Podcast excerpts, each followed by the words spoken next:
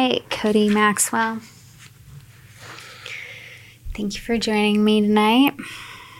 I appreciate you coming.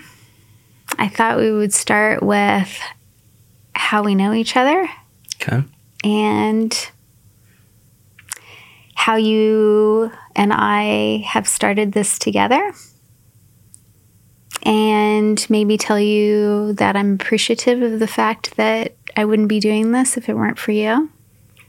Well, it's mutual. Yeah. So, yeah. Let's start there.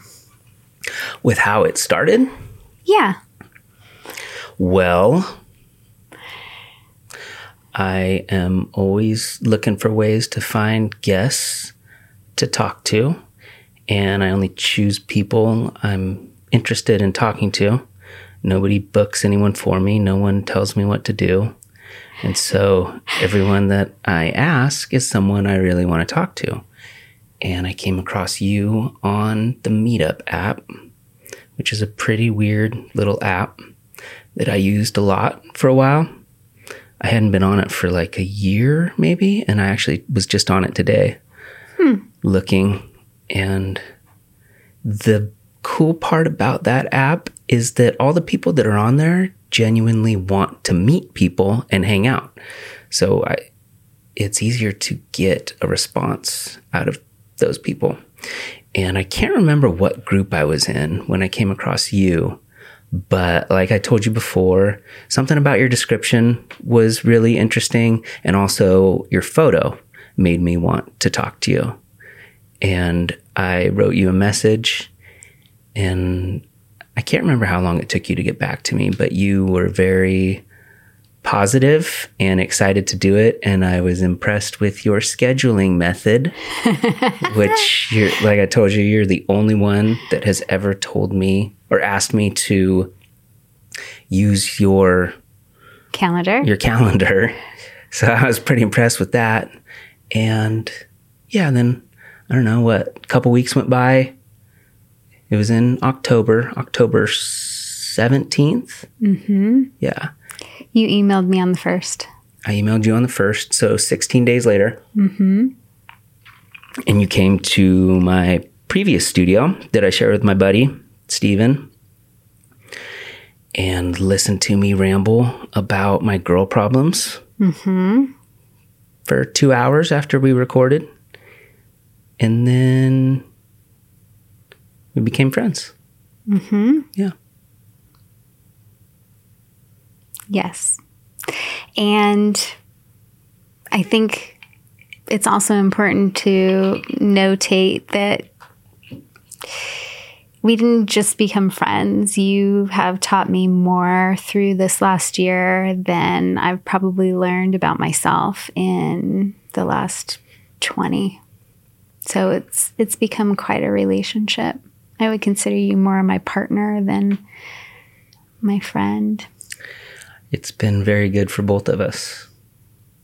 I was in a pretty dark place for a long time, and you kind of helped me out of that. So things have been a lot better since I met you, for sure. And so we started this studio together, and we both do our podcasts here. Mm-hmm. Mm-hmm. And yeah, it's also a love of mine, just like it is yours. And yeah, you're the reason why I'm doing it again. So again, I appreciate that. Yeah, well, I appreciate you. We've got this cool spot with two different rooms and enough equipment to make one happen at a time. so we got to swap things in and out here and there based on what is on the schedule, but You're making it all happen. it's working out so far. You're doing a really good job. Um, all right, I do have a lot of questions for you. I can see that. Um, we'll just start at the beginning. Tell me something unique or interesting about you that only those close to you would know. Unique or interesting? Mm-hmm. Mm. Wow, that's tough. I don't know. I'm not good at talking about how awesome I am. Okay. I guess what's cool to me is that I have a lot of things that I like to do and a lot of things I pursue. So that's kind of a a negative quality in the same way that I lose focus on certain things. Like I get way into something and then sometimes I'll kind of put it on the back burner. Like music is a great example. I I was in love with music forever. And then I, when I got married and had kids and stuff, I kind of stopped pursuing it as much and I got into photography. And so I didn't play drums for 10, 12, 15 years. And I got into photography and doing design and other things. And then I kind of shifted out of that and started podcasting. And so I don't take photos anymore. And but recently I did buy a drum set and I've been playing a lot more music, so that kind of came back in.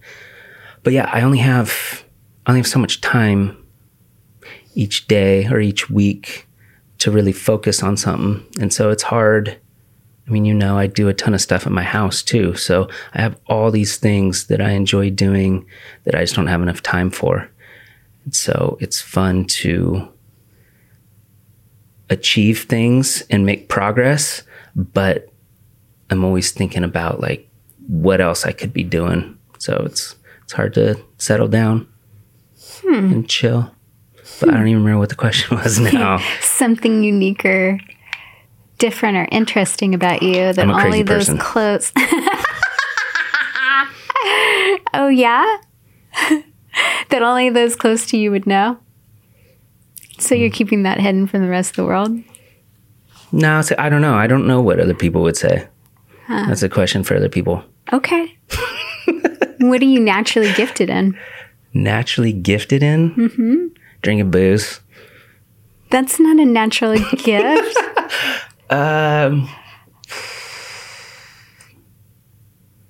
I guess playing guitar. Thank you. I was going to say, if you don't know, I, I the only reason I know that I'm good at that is because I know how bad I suck at other things. Ah.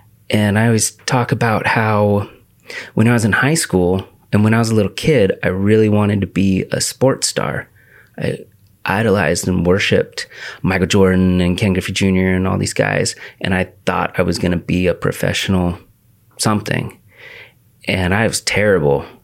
And it took until high school to figure out because my, my best friend loves to tell this story. I was on the freshman baseball team and we are practicing with the JV and the varsity, and all the coaches are there, and it's super stressful. And I couldn't even throw the ball to him anymore. Like something was wrong with my arm, and every time I'd throw it, it would hit the ground right in front of my buddy. And all these coaches are like, What is wrong with this guy? He's 15 years old and he can't even play catch. And so that was super embarrassing. And I realized when I started, I mean, I got into music a little bit before that, but I realized I wasn't, I wasn't a sports guy. Hmm. I was a fucking grunge kid listening to Nirvana and all that kind of stuff. And then, so yeah, I started playing music and realized that was just way easier. It's like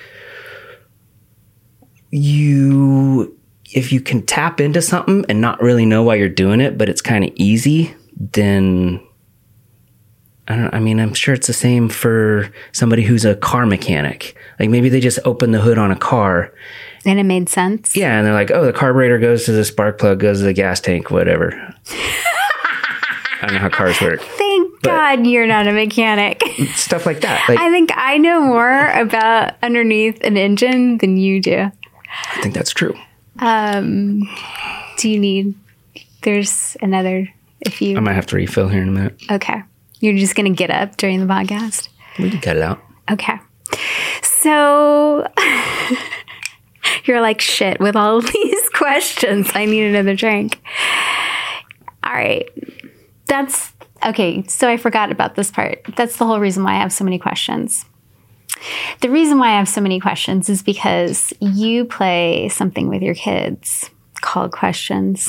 You do that at night, and you used to do it. Um, so you do it at night with your kids at bedtime as bedtime ritual, which I think is really sweet and tells me that you're really curious about what's important to them, or inspiring them, or listening to them. Is that how it came about? I think there's something about me as a person that just likes to understand why people do what they do.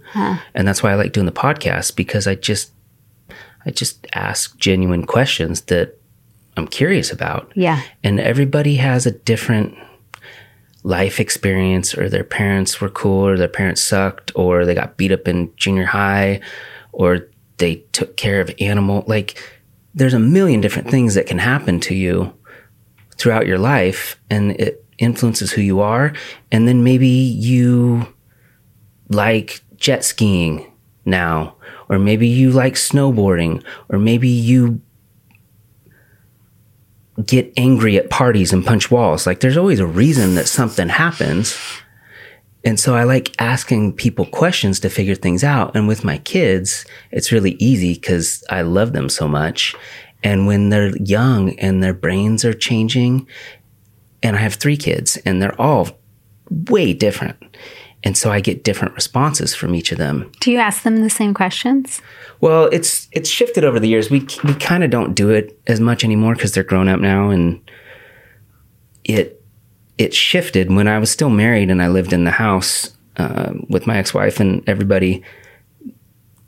Sometimes I'd go to their room alone, and then I'd get one on one with them. So I'd ask my youngest different questions than the middle kid, you know, different than the older kid.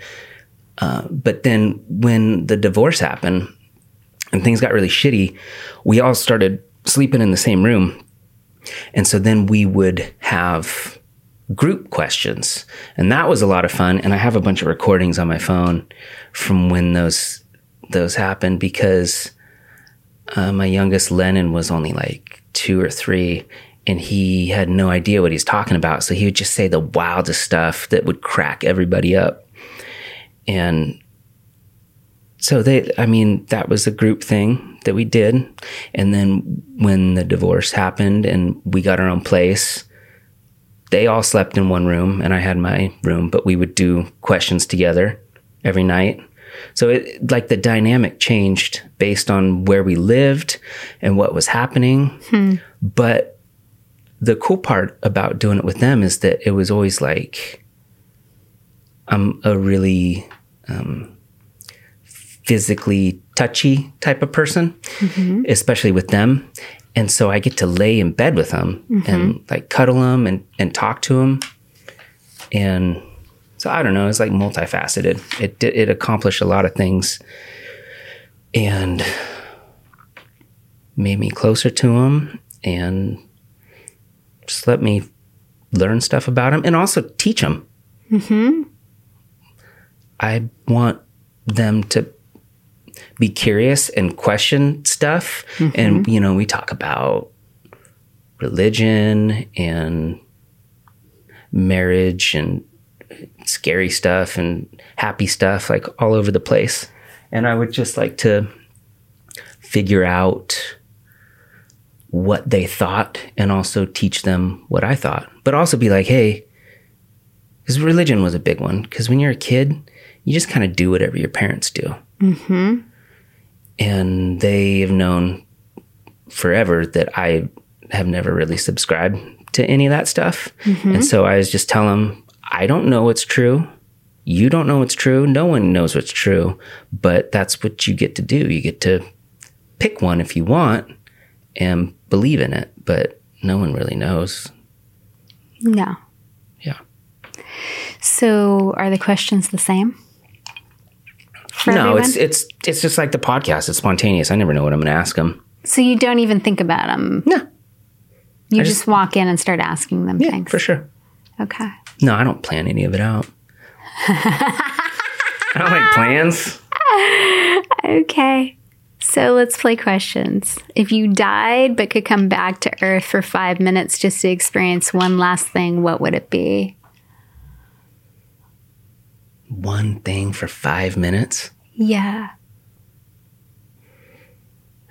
I don't know. That's hard. I would like eat a pizza while watching a sunset and having sex That's all at pretty the same time. Okay. For five minutes. I'm just like, I can't pick one. Maybe like, That's pretty good. While eating pizza. I'm just like trying to combine all the awesome stuff. What about the margarita? Yeah, or margaritas. If you could ask any musician about a specific song that really spoke to you, what song would it be and why would you ask them? Mm. I'm really fascinated with with having nothing and then creating something that changes everything. Like if you can think about just like something generic like Stairway to Heaven. At one point that song didn't exist. Mm-hmm. And Jimmy Page was sitting there and I always picture, you know, he's like hanging out in the bathroom brushing his teeth or he's sitting on his bed at home or maybe he's on a tour bus or something and i always just think about that moment when that thing gets written and then it's like it becomes something bigger and it's whatever song you can choose smells like teen spirit or fucking pat benatar or coldplay like any any huge song that somebody wrote it didn't exist until they wrote it Right? and somehow, or fucking anything the Beatles wrote, somehow you channel that stuff. That's what I think as a musician. I don't think you're really writing it. I think you just somehow, it's like some weird wavelength that you can like tap into and you get on it and you just like write it. Cause sometimes, I mean, I don't really write new music anymore, but when I used to write a lot, I'd come up with crazy awesome stuff and I wouldn't even know how I really did it. Mm-hmm. You got out of your own way. Yeah. And I mean, creative people talk about that a lot, like artists and um, poets. You just, I don't know that you're really doing it. I think you just find it somehow. It's like stumbling around in a dark room looking for your keys and you find the keys.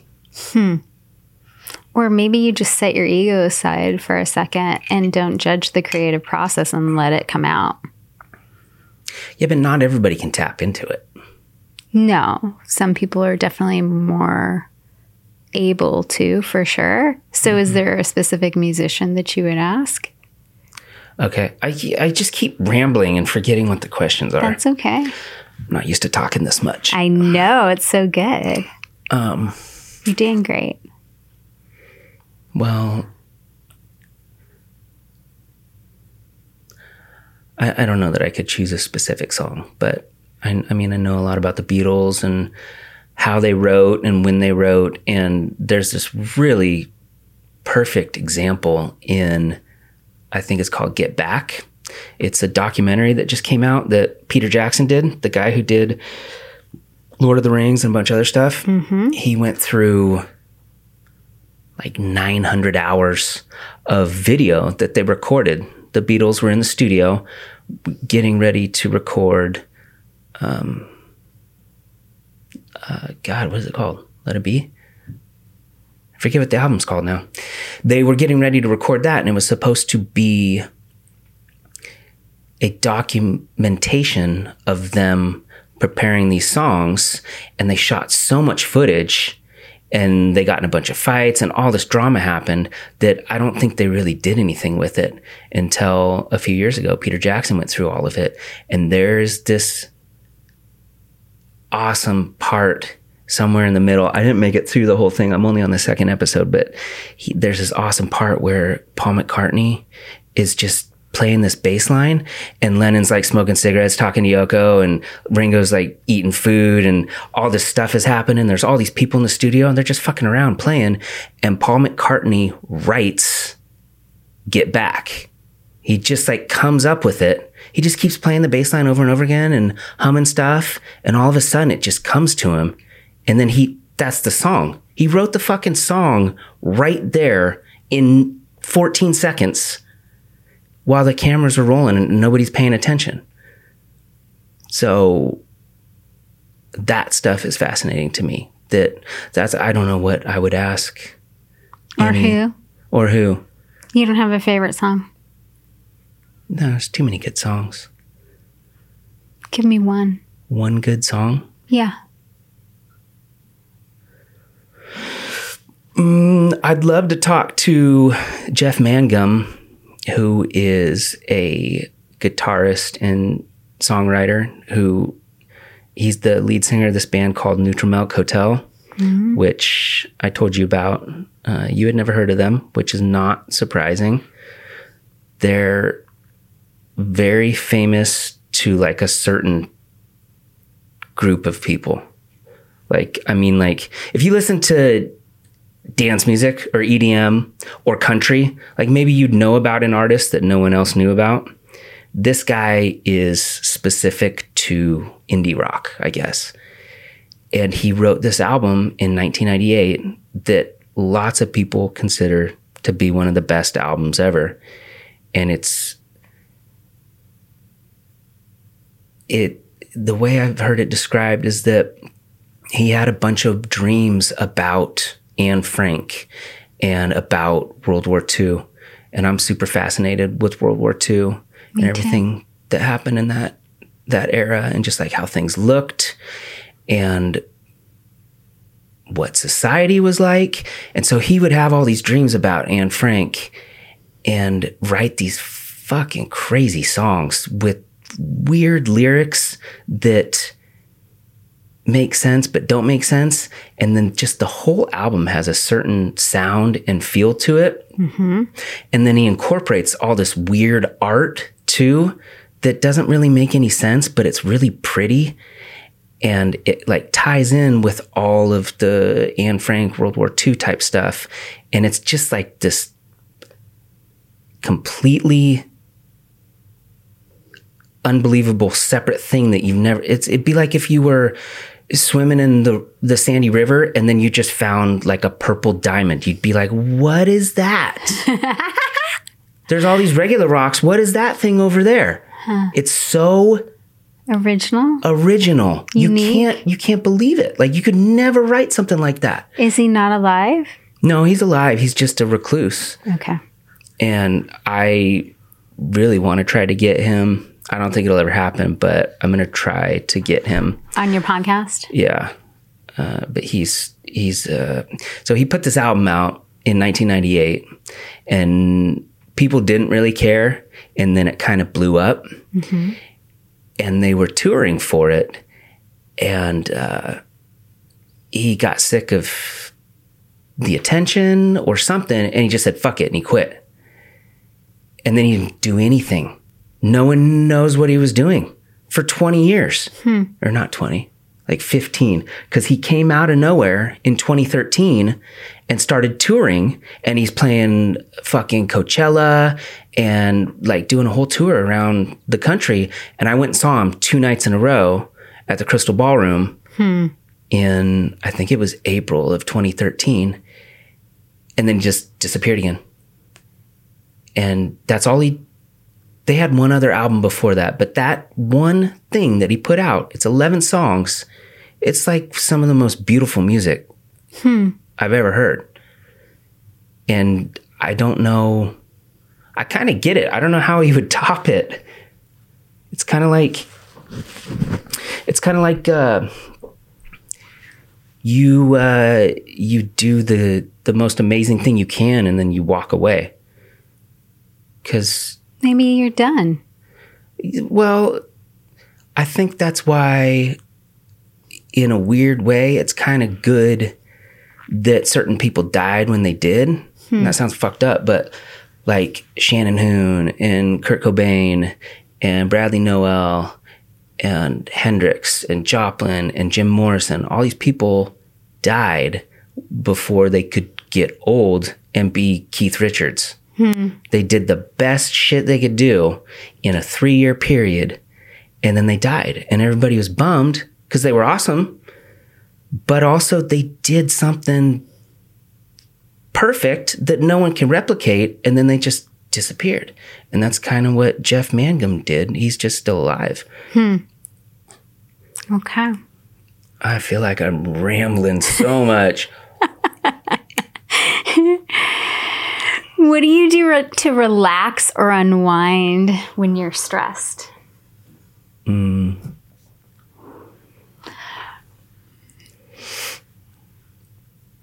I guess people have different ways of dealing with stress. Mm-hmm. Some people can't handle it. Some people like it. I think. I think if I were to evaluate it, I think probably what I do is I just I like itemize it in my brain. And I know there's 20 things I have to do. And they usually say you're supposed to do the easiest thing 1st mm-hmm. right? And then just get it out of the way. It's kind of like when they talk about taking care of your debt. They're like, get rid of the small stuff. Then you, you're eliminating items. And that's why I think I hate clutter so much. I think that's why I like being simple and having a minimal amount of anything because it clutters my brain. And if I have less stuff to worry about and less stuff on my coffee table or less things on the kitchen counter, it's it's a form of stress that I I don't have it if it's not there. Hmm. So I don't know. I guess that's probably what I do. If there, You unclutter. I just know that How There- do you relax and unwind? I get satisfaction from finishing things. Okay. if I have 20 things to do and 10 of them are at work and one of them's pay a bill and one of them's go grocery shopping and finish a podcast or play drums or like all these things, I just like line it up and I say, this is the thing and then that and then that and then that. And sometimes I don't get to all of them in one day, but look at all that shit that I accomplished. And that to me is a reliever of stress because I finished it and then I'm just chilling at home at the end of the night and I'm like, yeah, I did a pretty good job today. I killed it today. Sometimes. Sometimes. Sometimes. I think you kill it every day. Not every day. What do you love doing more than anything else?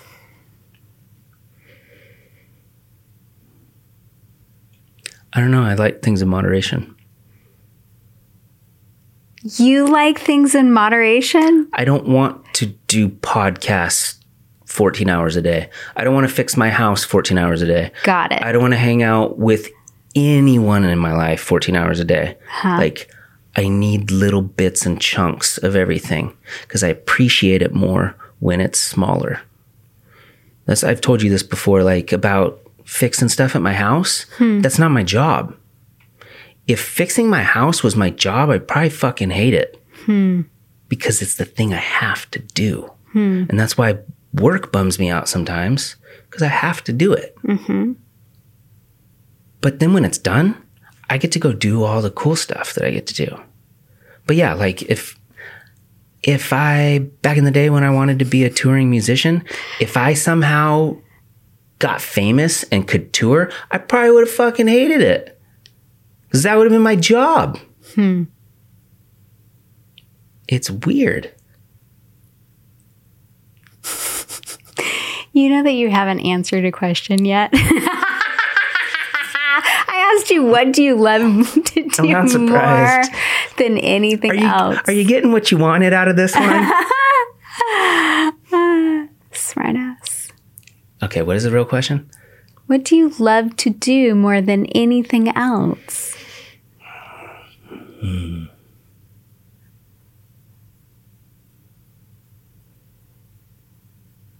I don't know that I can answer that. There isn't one thing that you love to do. I love to do a lot of things. Okay. Good answer then. We'll stick with that. I don't that. think I can choose one. Okay. Then that'll be your answer. What makes you the happiest? Oh, God. Hmm. Lots of things make me happy, but it's fleeting. You all those times I hung out with my kids and did questions with them and they they liked me and they wanted to hang out with me and they thought I was cool. Then they grow up and they become teenagers and you got to deal with them having friends that you don't like or getting in trouble at school. Not that my kids get in trouble at school. They don't. Uh, but just like it can't be good forever. You get tricked. When it's really good, it's really good. And then something bad happens, like you get divorced from your wife and your fucking life falls apart, and it's awful. Uh huh. And you cannot wait until your shit is not awful. And then somehow you get back up here, and it's pretty good right now. It's pretty good. Yeah. So that's what makes me scared that something it can't be good like this forever. Hmm. Something has to happen. And so I don't know. So lots of things make you happy and nothing makes you the happiest. I have a hard time getting fulfilled. I find something that makes me happy and it does it it can't last. It can't be a forever thing. It goes back to I think about this all the time. When I drive home on 84 and they've got the sign up on the wall or up on the billboard and it says $892 million. And for every fucking time I drive past this, I don't even know I'm doing it, but my brain goes, what would it be like if you won that, man? You could do anything you wanted. I don't want that. What would you do? Who wants all the money? There's no struggle. You don't have to achieve anything. You go buy a fucking helicopter. You go uh, buy a house or pay somebody to plant you a garden. Like, no, that's, that doesn't create any happiness in your life. You have to struggle to get something so you can be like, yeah, You have to struggle for happiness? yes, You have to struggle for happiness. for sure. Hmm. It doesn't just happen. You have to try to get it somehow. Hmm. Is that not? Is that not right? I, I mean, in, I, I'm not living your life, but it says something for sure. Hmm. It's definitely a different perspective than what I have. I mm-hmm. don't think that happiness should have to be a struggle. I think that it can be enjoyed in the midst of a struggle, even. Well, that's what they say about it. It's the journey, not the destination, right? So you find happiness in the journey because that's what sucks about the destination. Sometimes you get there and it was better in your mind before you got there. Like me thinking about the lottery when I'm driving home. What if I actually won the lottery? It would be terrible. How do you know that? Because what are you going to do when you can buy anything you want? Yeah, that's kind of scary for you, isn't it? It should be scary for anyone Why would it be scary to have all your needs met? because it's it's, it's excessive, and you don't have to. It doesn't have to be excessive if you have good boundaries mm-hmm. around I it. I think there's some deep rooted thing in us where you have to you have to try to do something. You get satisfaction from trying. Well, you can still try to do stuff just because it allows you to take more vacations where you can do things on the vacations that you're still trying to do. You could take lessons in something that you wouldn't have allowed yourself to do before because you could actually afford to do it. You could buy an entire education, a library. You could buy all kinds of things to improve your life that would continue to have you work towards things. It would just enable you to create more. So all money is is really creation. It's just energy. And it allows you to do more of what you're already doing. That's it. We've come to vilify it for sure through how we were raised or how our parents raised us around money, but really it's not the enemy. It just allows for more. It's a multiplier. So it's a multiplier of your happiness or it's a multiplier of your sadness right? It would allow you to drink more or do anything more in excess. So it just depends on if you are centered and you make good choices in your life, it's just going to magnify whatever you're already doing. So if you have a gambling problem, of course, it's going to make it really terrible to lose all that money, right? It's just going to magnify whatever habits you already have in place. And so if you're already a happy person, you could still have more happiness. It's not like it's going to rain on your happiness. If anything, it could increase it because it would allow you to have more of that. Hmm. I hear what you're saying, and I agree with aspects of it. Okay. But you still feel like there needs to be a con- comparison of suffering. Well, there's going to be suffering, regardless of well, of happiness in your life. I'm not saying suffering. I'm saying a struggle. Okay. Well, okay, so maybe your argument is centered around like as an example or analogy, uh, parents that work hard for a living and like create a business, and then their kids come in and take over the business, and they don't appreciate it quite as much because the parents cultivated that or or had to work for that. And the kids just kind of slide in right? So i get what you're saying that that you have to work towards things in order to have satisfaction but we're talking about happiness not satisfaction. And in my opinion you can have happiness. Happiness is a feeling. Um, satisfaction is more of a quantitative uh, I don't know, like goal or pursuit, how you quantify things. Okay. Mm. Okay. Yeah. That's how I see it anyway. I'm not trying to. I'm um, with you. I'm not trying to convince you of anything, though. what? Uh, okay, this sh- this should be interesting too. So, what makes you feel loved? Well, I knew you were going to ask me about love.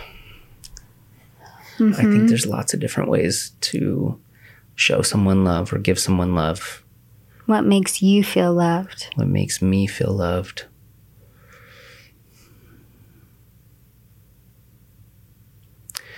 Probably encouragement and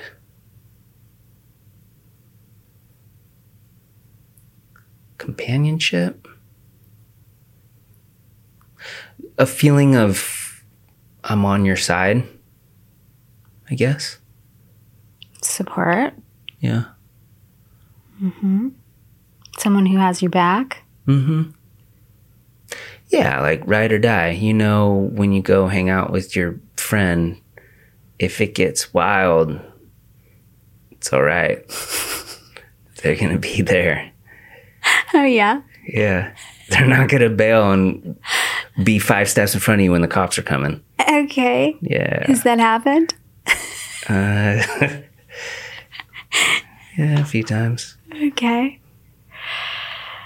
What did you love doing as a child?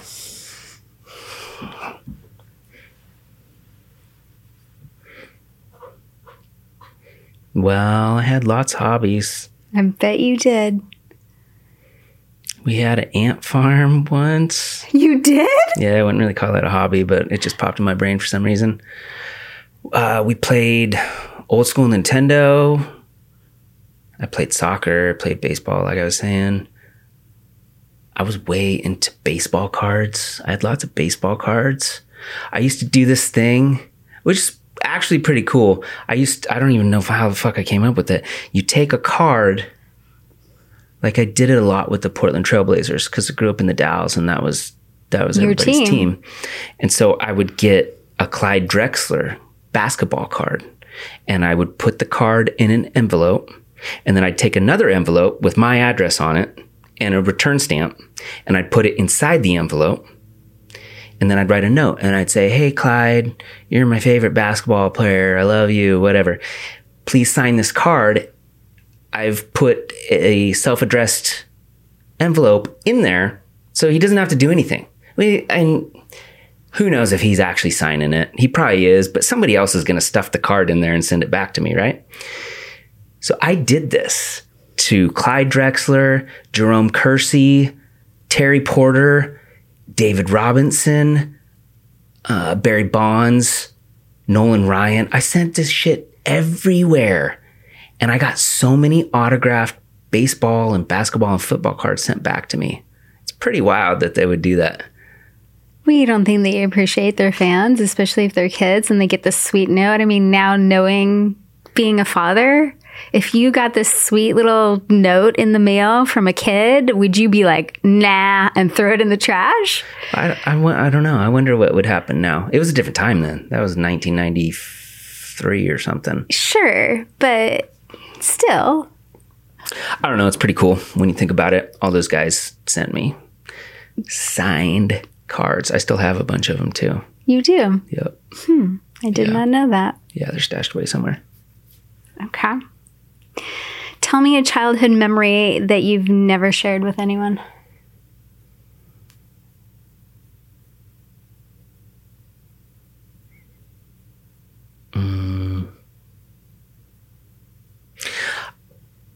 I don't know if this happened or not, or I made it up, but I remember this really dramatic thing happening when we were at my grandma's house in Southern Oregon, and there was a bunch of people on snowmobiles, and they were like doubled up. There were two snowmobiles and two people on each one, and someone almost fell off of a cliff. See, I don't know how much it's me making it up or if it really happened, but that's like a weird little snippet. I don't have many memories from being a kid. You don't? No, I have maybe five, maybe 10 memories before age 10. Barely anything. Which is weird because when I look at my kids, it bums me out. I'm like, what if they don't remember any of this? Well, they're going to remember parts of it or the feeling of it or you know, I don't remember every single Thanksgiving dinner, but I remember certain aspects of Thanksgiving dinner. Well, that's the weird thing. You don't know what is going to trigger your mind to turn it into a memory. Yeah. Like like some of the conversations we've had and you remember some insignificant word like Insignificant like to a you. like a yellow parakeet. I'm like, when did I say that? You're like, uh, June seventeenth. well, kind of like the purple diamond in the river, right? Like I I've always been attracted to words. I've always been attracted to words. I've read a lot when I was a kid, and so I I love language. And when you say things, I remember them because it's important to me. It's not insignificant what you say. Um, you know, it's important. But sometimes it is because I'm just like I have been today. I'm just rambling, saying stuff, and somehow your brain picks up on it. Well, your brain is all full right of like stuff like, you know, Theodore Roosevelt was doing something on I don't even know what year, but you remember stuff like Numbers, that. numbers for some reason. Yeah. So we remember things and Mm-hmm. you could argue that isn't as important to you to remember, but yet you remember it.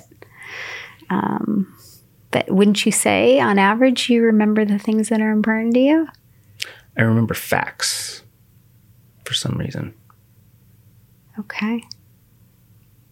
Do you remember the things that are important to you? I try to. Like, can you remember Lennon's first birthday? Okay. I mean, there's pictures of it. When I see the pictures, I f- feel those emotions, but I don't remember who was there or what was said. Okay. No, a lot of that stuff just It's gone. is gone. Yeah. That's why I take photos of everything. We can't remember everything. No. No. Okay. What do your friends most appreciate about you?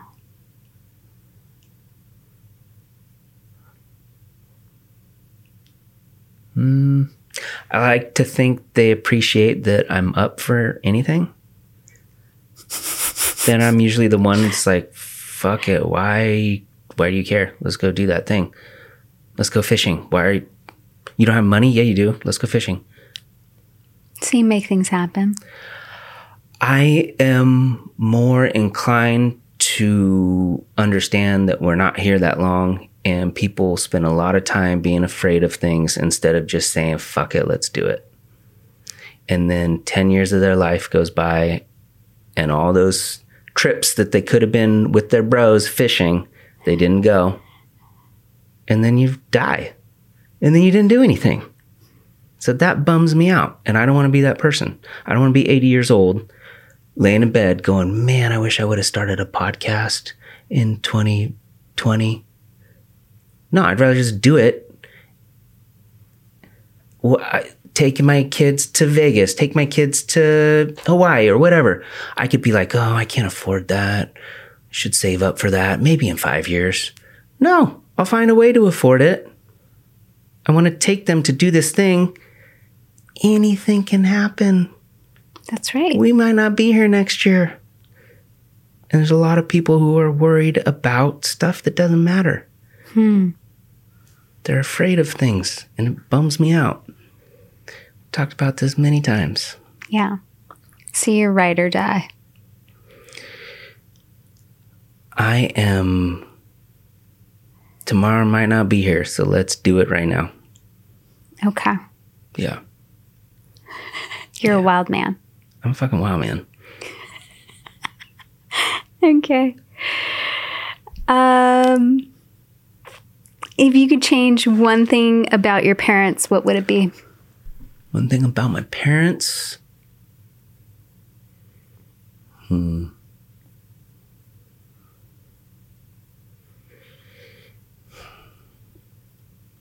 My parents had me when they were really young, which, if I be positive about that, I could say that they were young people when they're young people now. So they get to experience their grandkids and still be mobile. Uh, my dad came from a very, very poor family. And so he struggled for a long time and built To be happy? well, to he didn't want to be a poor person. I'm teasing you only because you had that conversation with struggling and happy. No, I'm just saying this is maybe this is a huge part of why I believe in struggle. struggle and doing stuff for yourself because no one should give you anything. You should fucking figure it out. And he was very poor and he didn't want to be poor. And so he got a job and worked his way up to uh, being a manager at Les Schwab. And when he did that, it was a much better company and they took very good care of their employees and bonuses and retirement plans and all this kind of stuff. So he spent his whole life working for them, but he did what he wanted to do in terms of being financially successful and turning around what he was raised in. And what is the question? Where am I going? If you could change one thing about your about parents, what um, would it be? So what I'm saying is they were young when they had me, but they were ambitious. And my mom had her own problems with her parents. She was raised in a Jehovah's Witness household and they they shunned her at 18 and took her pictures off the wall and told her brother and sister that they couldn't say her name anymore. They essentially erased her. And she grew up in a small town in Oregon, Lakeview, Oregon, like 2,000 people, 3,000 people. And everyone in the church shunned her. So she'd go to the grocery store and people would pretend she wasn't a person. They wouldn't make eye contact with her or talk to her. So you can imagine what that would have been like in a small town. So they both came from these weird, difficult backgrounds and had me young, probably totally didn't mean to. And then they turned it into something. And so, what do I dislike about them? What would I change about them? Dislike. If there is anything that you could change. Let me just twist your words around, okay? If you could change one thing about your parents, what would it be? That they didn't have you so young? No, see, I think it was a good thing. I guess I would say I wish that they would have cared less about certain things when I got to high school. My dad was, I was little grunge kid, rocker kid with holes in my pants and shoes that were falling apart, and I grew my hair out, and he, it didn't jive with what he thought I should be. And he just, he just wanted me to be a successful guy. He didn't want me to be some loser pothead. And I think they might have thought that's where I was going at some point. And so he he would make me get my hair cut. And I always thought that was really stupid. And so I don't do that with my kids. So I guess I would that's if I would change anything, I would just they didn't understand what I was doing and I didn't make it very easy on them, but they picked the wrong things to to get upset about. And I was so dead set on disobeying them that I don't know. It was it was a tough time. it was a tough time. Yeah. Yeah. I know it was. Yeah. So I guess that's the thing. All right. Are you gonna drink your whiskey? no, I gave it to you. If you could change anything about the way you were raised, what would it be? Would it be that? I can't. So here's the deal: you can't complain about. Oh, we're any, not complaining. Well, you can't change anything that happened, or you wouldn't be you. No, but is there anything that if you could have changed the way you were raised? I like who I am, Okay. and I'm. I have lots of flaws, and lots of issues, and I'm impulsive, and I do crazy shit. But I am who I am, and I like who I am. So if I went back and changed a bunch of stuff, it's kind of like saying, "Do I wish I would have had kids when I was 22 and married the wrong person?" No. I mean, yes. Maybe maybe it could have been different, but I fucking love my kids. Mm-hmm. And we've talked about this before. Even though my ex wife wrecked my shit for four or five years, my life is awesome. And I cannot imagine being married to her. So it is all cumulative and helps you get to wherever you're at. And so, no, I don't know that I would change anything. It's, I'm responsible for what happens to me. Mm-hmm. I get to choose what my job is. I get to choose if I do drugs or fucking develop some weird, creepy habit or steal cars. Like, I'm responsible for me. Mm-hmm. And so, anytime that something sucks, if I think it sucks, that's my fault. I gotta fucking change it. Mm-hmm. I'm having an awakening, Andrea. You are right now in I'm this room saying. in general. You just always ask me stuff that I just like recite a novel. Well, I don't know, you tap into something in my brain that just gets me going. I ask good questions. I'm just as curious as you are. Um, what do you think the point? What do you think is the point of a relationship? I think different people get different things. What do you think is the point of a relationship? What do I think? I don't know. I've had a lot of really bad relationships. So, what's the point? What is the point? Exactly. Uh huh. What do you get out of it? Well, you get comfort, mm-hmm. you get nagging, you get Do you always get nagging? I'm just listing all the things. There's pros and cons. You In get- every relationship, you've been nagged? all these things are inevitable. Oh, really? Oh yeah, Huh. yeah. You get Every person's the same. you get no, not every person's the same, but we're all humans. We all experience the same Do you nag? Do I nag? Sure, yeah. You do? I'm unbearable sometimes. Really? That's what I've been told. By who? My ex-wife. Okay. Well, she's one person.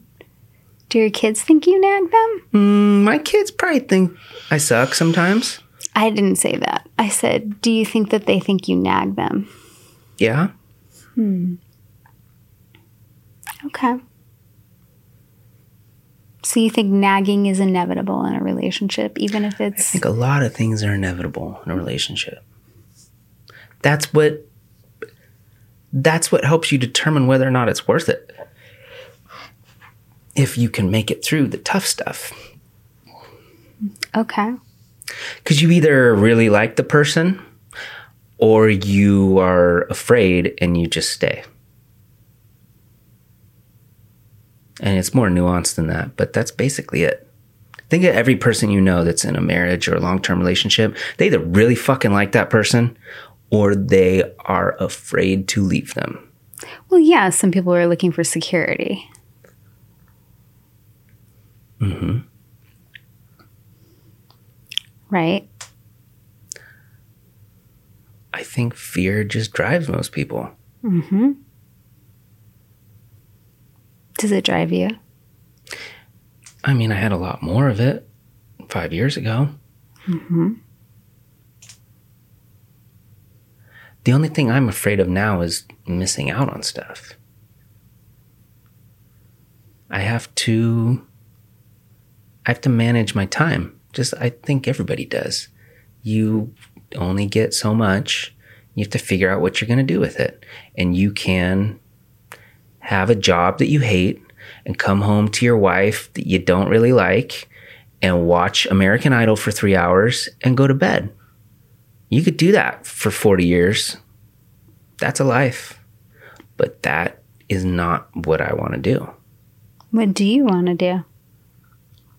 I don't know. I'm doing what I want to do right now, but that could change in a year. I could I could give up on playing music or podcasting or working on houses. I could like fucking become a sailboat captain or something. Like who knows? Mhm. I hope you do. There's I got I got 11 10 more years until Lenny graduates and then I really don't know what's going to happen. Like I really don't know. Hmm.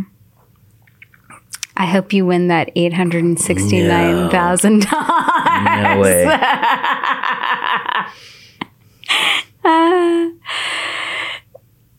Oh, this is a good one. What is the biggest lesson you've learned from previous relationships?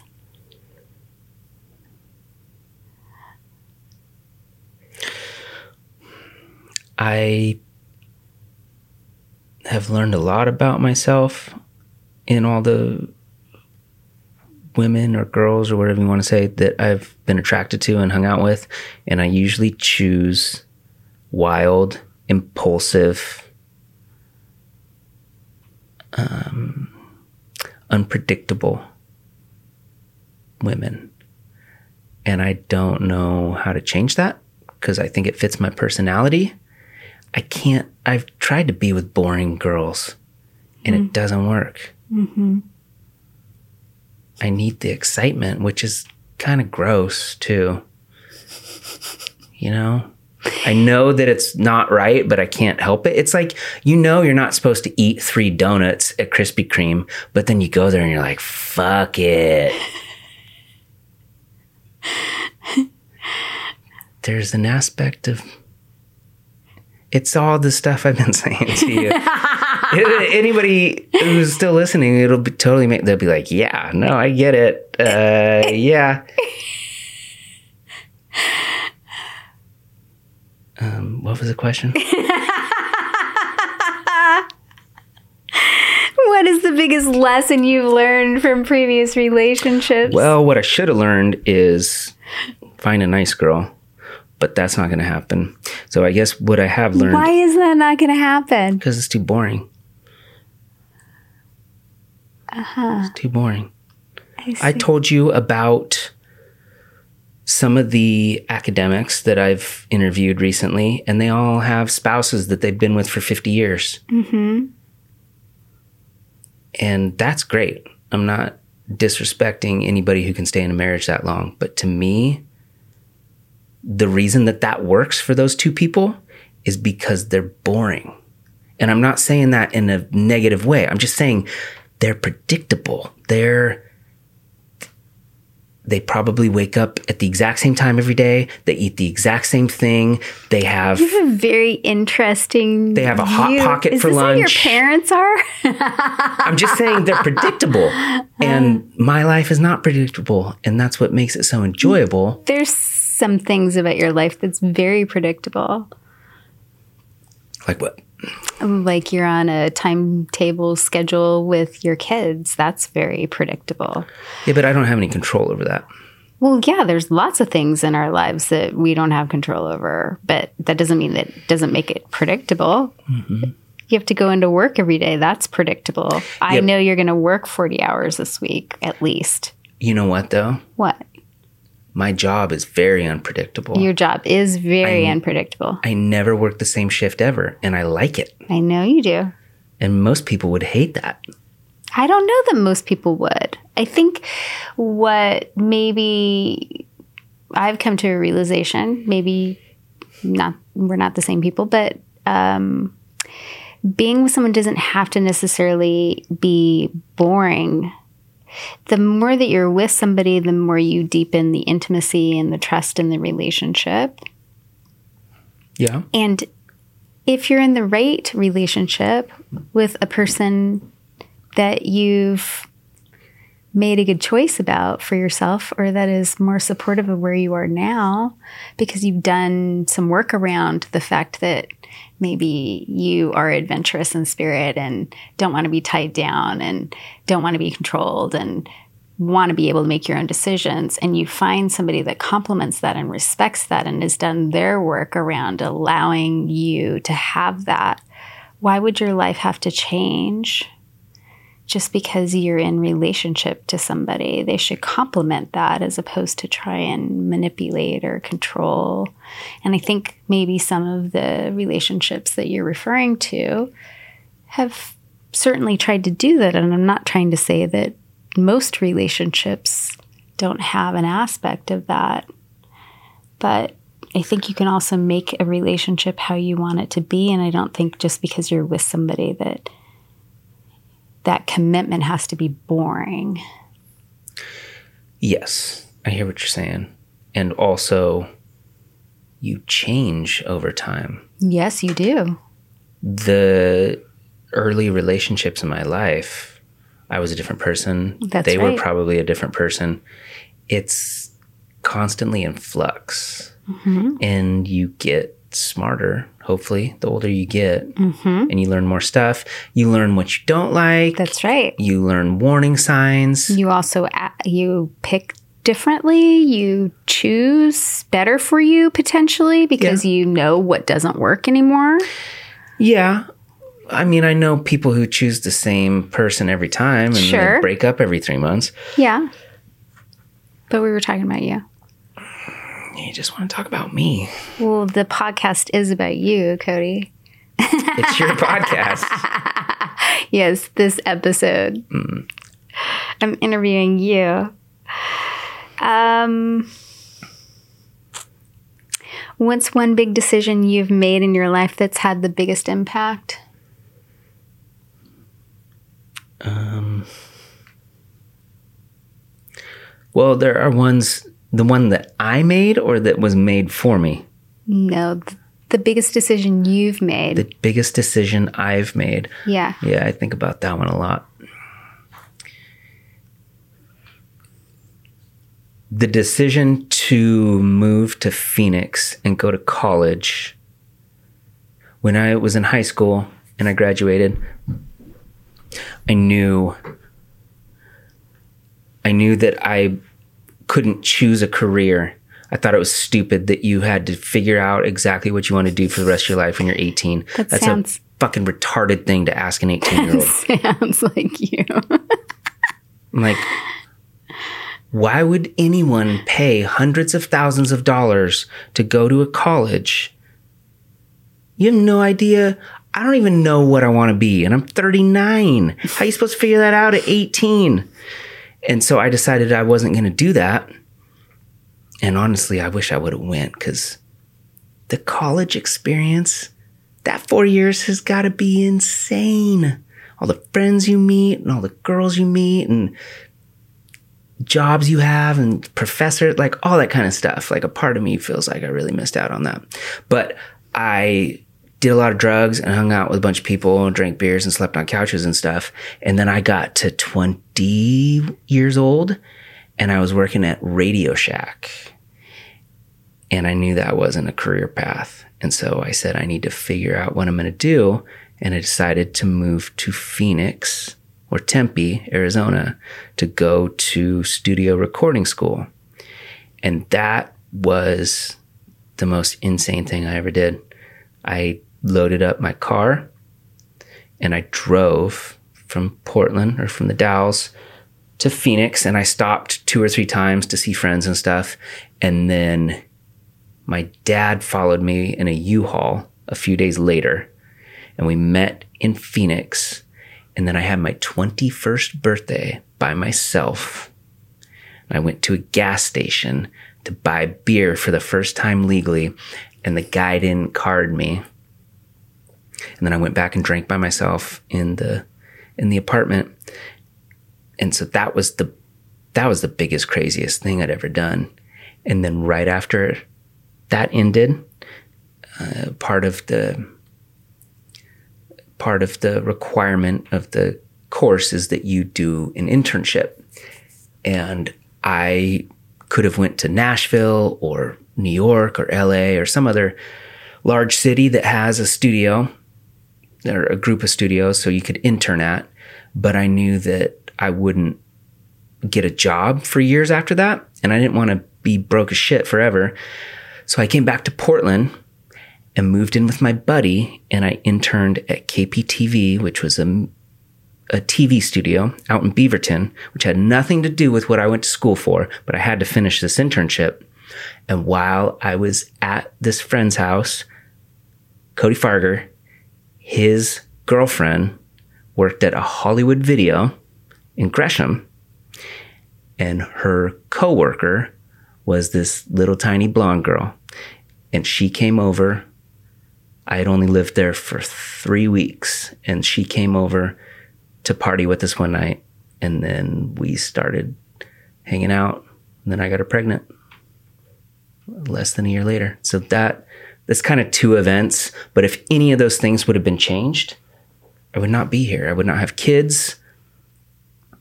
Where would you be? I have no idea. It could have went. It would have been dramatically different if either of those things hadn't happened. Hmm. If you could be anywhere right now, where would you be? Like in a career? like, you said I wouldn't be here, I meant on the moon. I was what assuming, are we talking about? I was assuming you meant in Portland. Oh fuck Portland! I would not be here if my kids didn't live here. I know. So I was assuming that when you were referring to I wouldn't be here, that you meant I wouldn't be here in Portland. So if you could be anywhere, where would you be? Well, I'd have to be wherever my kids were. Uh huh. That's the most important part. But if, let's say, they're all grown up and, and graduated, you know, like in 10 years, I. Where would you be? Well, it would be dependent upon money. Uh huh. That $849,000. I can never remember the number. million. I'd take a thousand. That'd be all right. I would be. I would be. Well, if I had, if I was comfortable, I would have multiple houses or multiple places, and I would just go wherever. But if I had to choose one, I'd probably choose Hawaii or uh, Croatia is really cool. Italy's really cool. Mm-hmm somewhere warm. Mm-hmm. I'm done. I'm you, done with the rain. You do so well in the rain. I'm so done with the rain. You like stand in a t-shirt in the rain. I hated Phoenix so much the nine months that I lived there Because it was so hot? because it was hot and I wore shorts and a t shirt every day. I fucking hated how predictable it was. Oh, interesting. Yeah, it was very predictable. Yes, it is. I grew up like that. And now That's all you care about. I would I move to Phoenix in a heartbeat. Hmm. That would be awesome. Hmm. I'd wear board shorts and a tank top Every day. and flip flops. Every day. Yep. And that wouldn't get boring. Mm, it probably would. Uh huh. Quit evaluating me. It wouldn't become predictable. What's a fantasy you love to imagine doing but would never want to do in real life?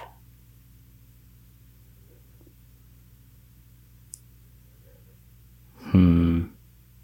I'm sure there's a bunch, but I'm drawing a blank.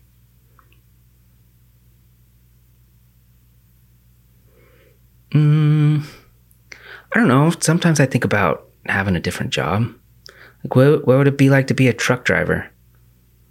Probably be awesome for a week and then it would suck. What would it be like to be an architect? It'd probably be really awesome when you finished your plans and people were patting you on the back. But for three years while you designed a building, you'd be like wanting to kill yourself. What if you were a dentist? No, no way. You could pay me a million dollars a minute and I would not be a dentist. No fucking way. So that's on your list of jobs you'll never do? What is For a the- I keep forgetting what the questions For are. a while in my life, I had this running list of the jobs I would never do. I'm glad you know.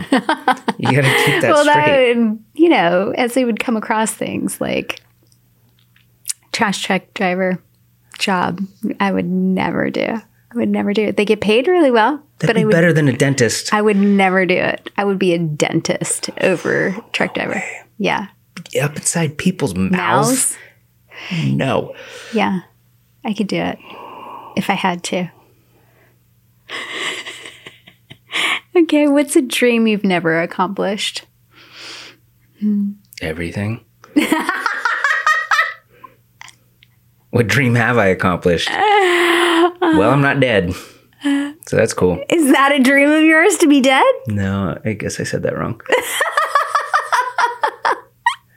no, I'm just saying, like, that's what makes it a dream is that you never get it. Hmm, so you've never received any of the dreams that you've wanted? Never?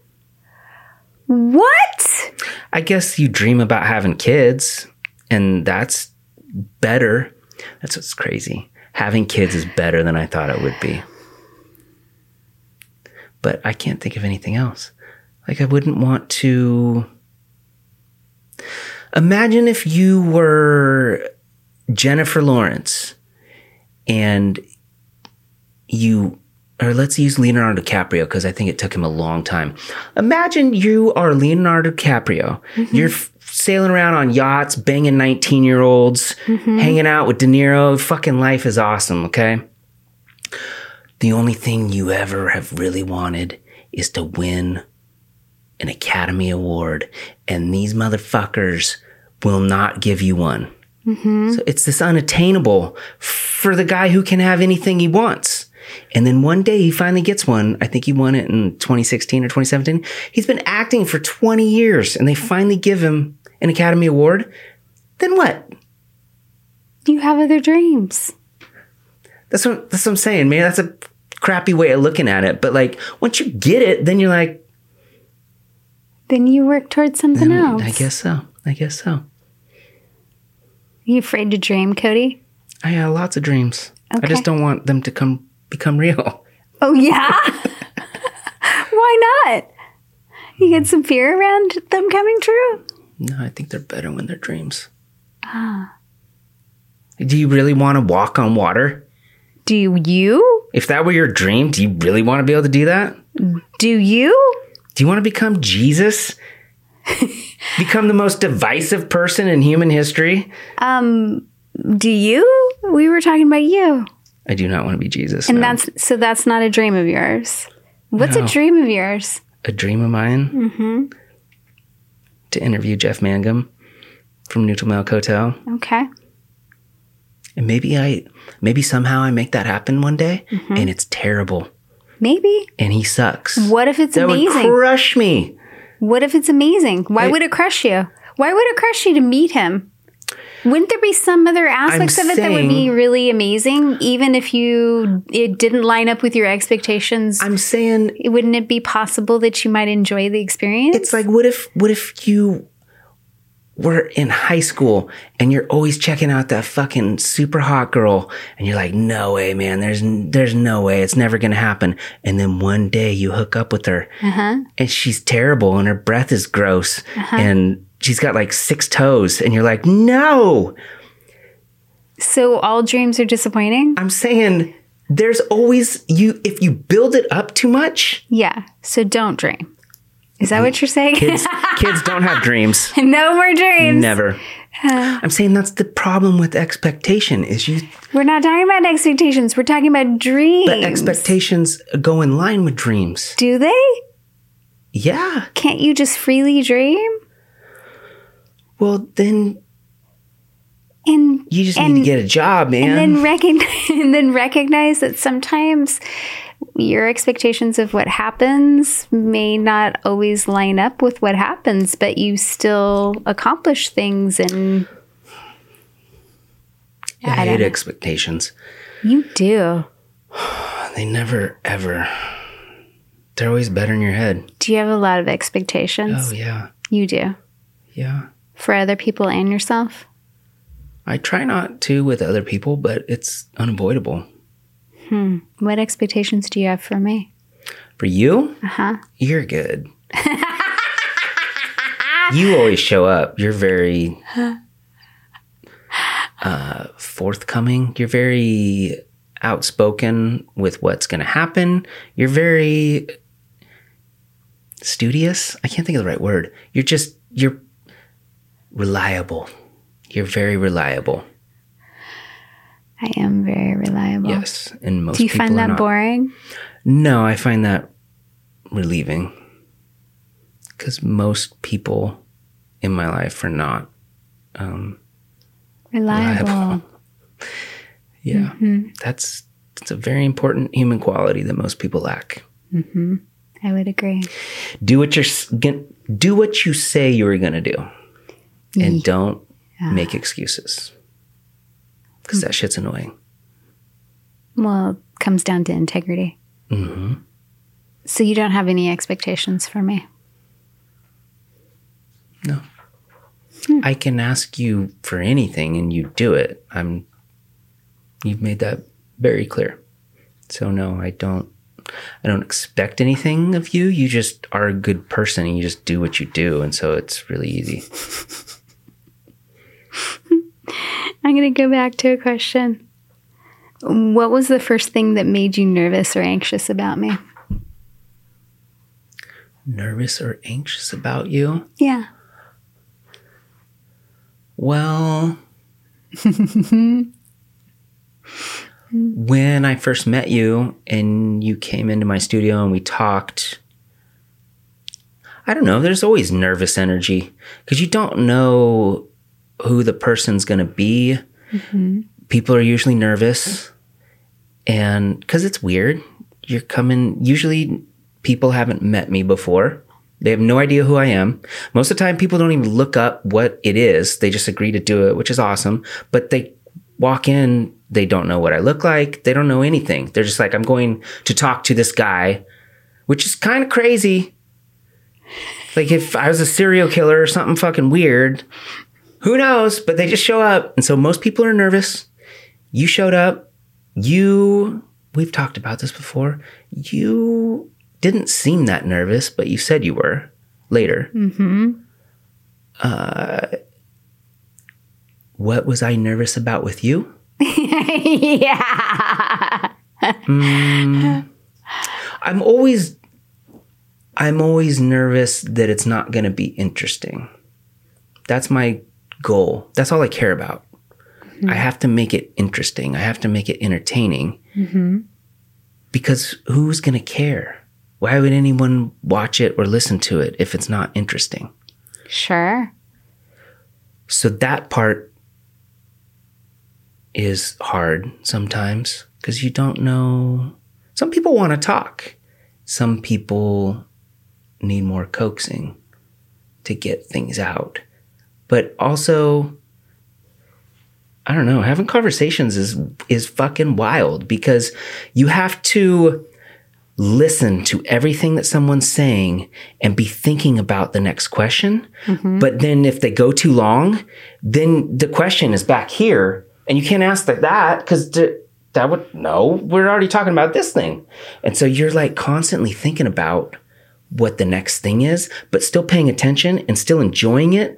It's so much different. That's why this is so weird right now because I don't give a fuck. Like I'm not you are asking me stuff. I have no intention of of making it entertaining or like worrying about that. Uh-huh. Like I want to be entertaining as a person, but this is so much different being in this spot. I know. But uh What makes you what made you nervous or anxious about me was the question. that day, No, not even that day. What was the first thing that made you nervous or anxious about me is what I asked you. well, okay, so I was trying to get to it. Mm, I just I didn't know you. I didn't know what I was going to talk to you about. So it was unknown, and I.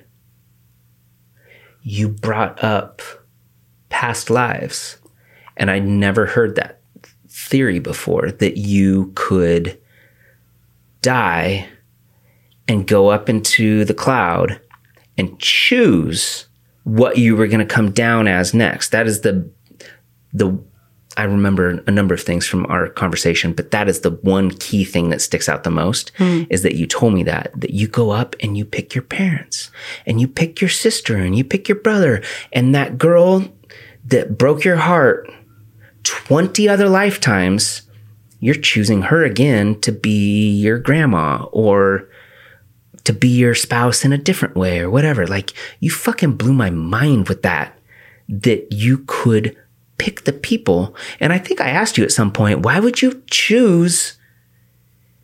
Why would you pick this person again when they caused you all this pain? And I think you said, you have to, you're learning stuff. You're, t- you're, you're Yeah. up there and you're hanging out and you're like, we had a great time this time, Cody and Andrea. Now we're going to come back and we're going to be Hitler and Mussolini or whatever, you know? Like you're you're searching for a new experience. You're still like the same souls, but you're coming back in different bodies and different economic situations.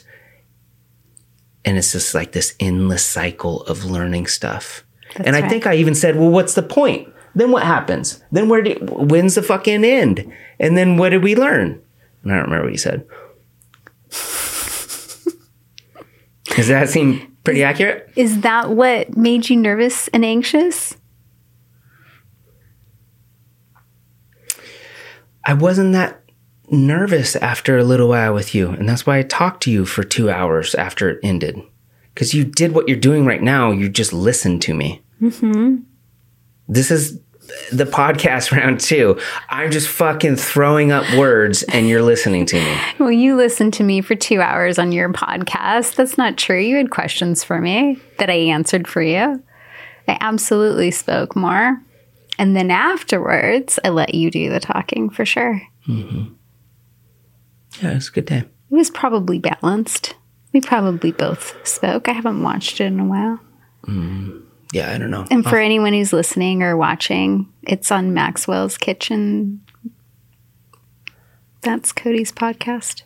I will have to go back and listen to it at some point. Yeah, I haven't listened to it.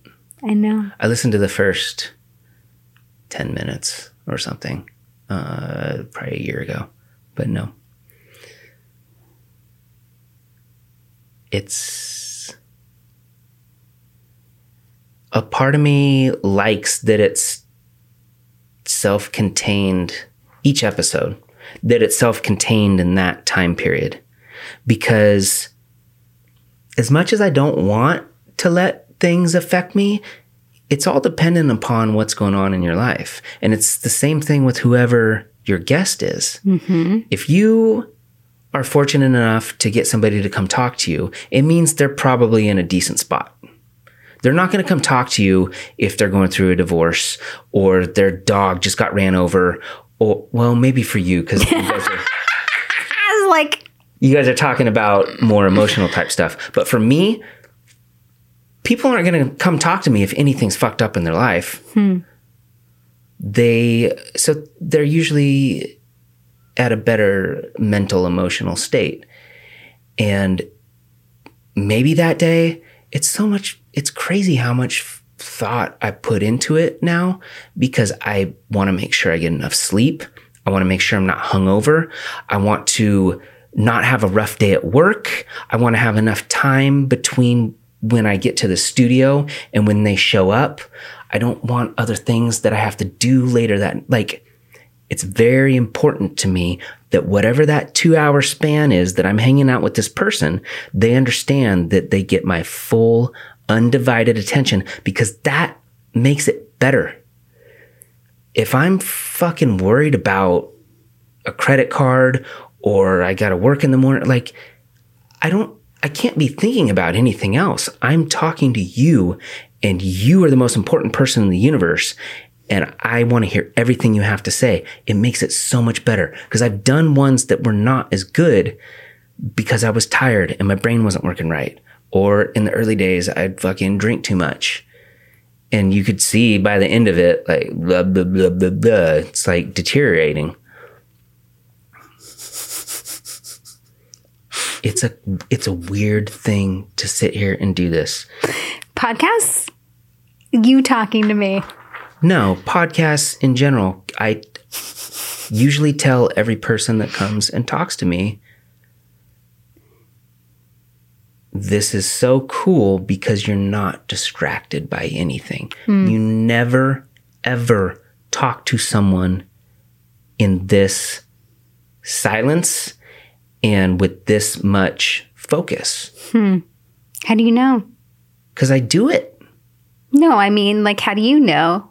because I never have a conversation with anyone in regular life like you and I are having right now, or when I'm over there with someone else. No, No, you're never this focused. never. It's impossible. Hmm. This is different. This is, I'm, I don't have my phone. I'm sitting directly across from you, staring at you.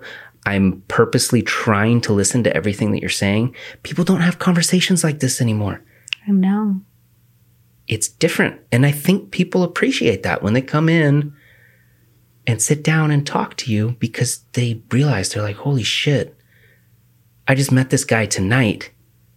I had a better conversation with him. He paid more attention to me than my wife has in 20 years or whatever, or my students at the college or whatever, you know? Hmm. It's different. So I didn't make you anxious or nervous. No, not really. No. Okay. Here you go. If you were given $1 million and you have one week to spend it all, what would you do or buy? Houses. Only houses. I buy Leonardo DiCaprio's yacht and hook up with his girlfriend. I'll have to look her up.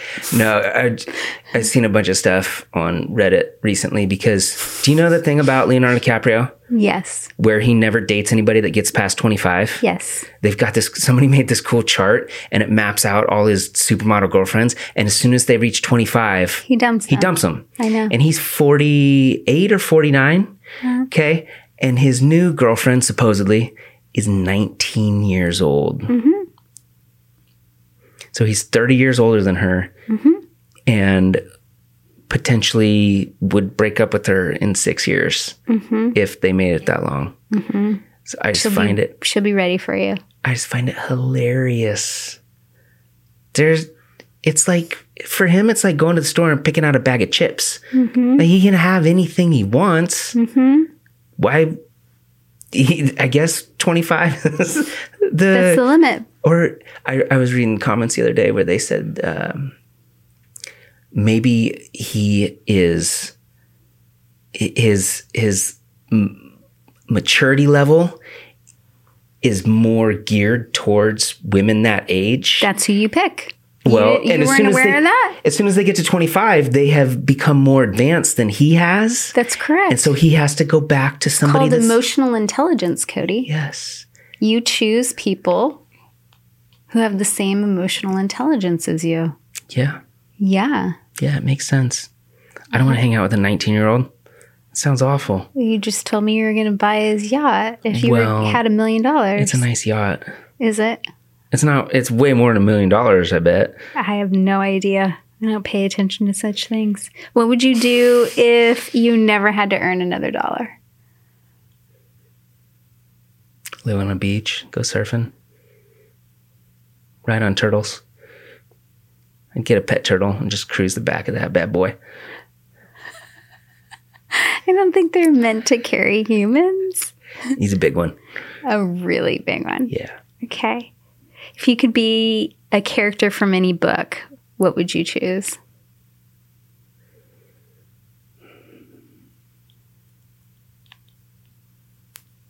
I don't know. That one's hard. You're hard to pin down, Cody. I don't know. Next one. Describe your dream home and location. Something really modern with cool, with a huge kitchen. Just like a island in the center, like a fucking like 50 by 50.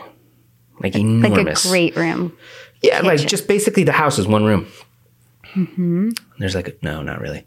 There'd have to be separate bedrooms, but no, one enormous room, It's called a great room. a great room Mm-hmm. with an island in the middle mm-hmm. for the stove mm-hmm. and the exhaust, so you could cook everything out there, and then maybe like a circular with benches, so you could just make stuff and then give it to your friends, and then there'd be a couch on one side with the TV and maybe a couch on the other side with another TV. So I could watch two different things if I wanted to. um, it'd have to be on a beach.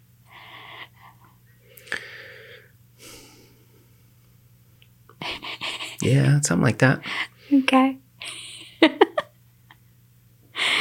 what is the number one country you have yet to visit but want to very badly? Hmm. I haven't been to Switzerland. I haven't been to. F- I got a layover in Paris, but I haven't like looked around France. I haven't been to Portugal, so those would all be cool. I haven't been to Sweden or Norway either, or Denmark, so probably one of those. Okay. Australia would be really cool too, or New Zealand, or Thailand. I haven't been to Thailand either. There's a lot of places to go. It sounds like you're going to be busy. I gotta win that lottery. Be miserable first. That's what I hear. It's not going to allow you to do anything good. What's a compliment you wish you heard more often? I was here that people really like it when you say something that's not like you're hitting on them, but if you just really, I, read it in a book somewhere. I can't remember what book it was, but it's like if you see somebody and you want to make their day, you look at something about them and you you just really pick something like Andrea. I really like your shirt. That is a cool shirt. And you, if you're genuine and you make eye contact and you really let them know that you are serious, it'll blow them up. And so I don't really do it that often because I don't think about it that much, but I think that's a good thing. You can you can change someone's entire day if you compliment them on anything. I love your haircut. Your shoes are cool, man. Cuz people don't do that. I mean, guys will do it to girls because they're trying to fuck them, but if you just see your friend and he shows up and he's got a cool hat. And you're like, dude, that hat is awesome. People love that stuff because if people said that to me, I would love it. So you would appreciate it if people appreciated you more. I don't care. I like me. I dress the way I like to dress. I feel good about me. Mm-hmm. If people. I don't know that I like compliments, honestly. So I don't know. It's a weird question. okay. I don't know. It's. I don't know. Okay. What are the last words you want to hear before you die? Sweet bong head, dude. Um.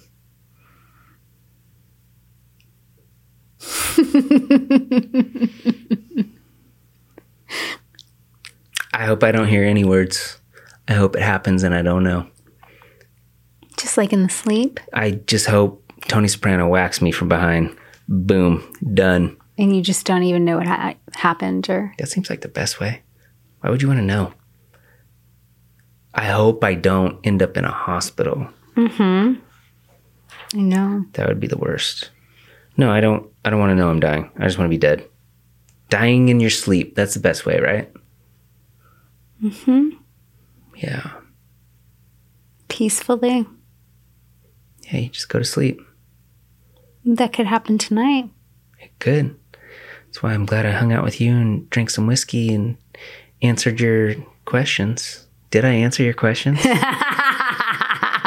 It was challenging. It was challenging for you too. Did it go the way you thought it was going to go? Not at all. Good. Good. I won I then. but I have no expectations. Yeah. Yeah. So I just appreciate that you played around, answered some things that you wouldn't normally answer, shared some things that maybe you haven't shared, or gave yourself time to think about things that maybe you haven't thought about or addressed. I just want to be honest. Mm-hmm. You were. Yeah. I wouldn't expect anything less. Good. Yeah. And thank you for entertaining me. You're very welcome. And um, I hope we can have more conversations in the future.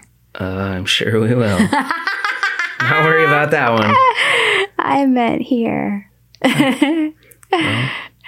We can arrange that. Okay. Come. All right.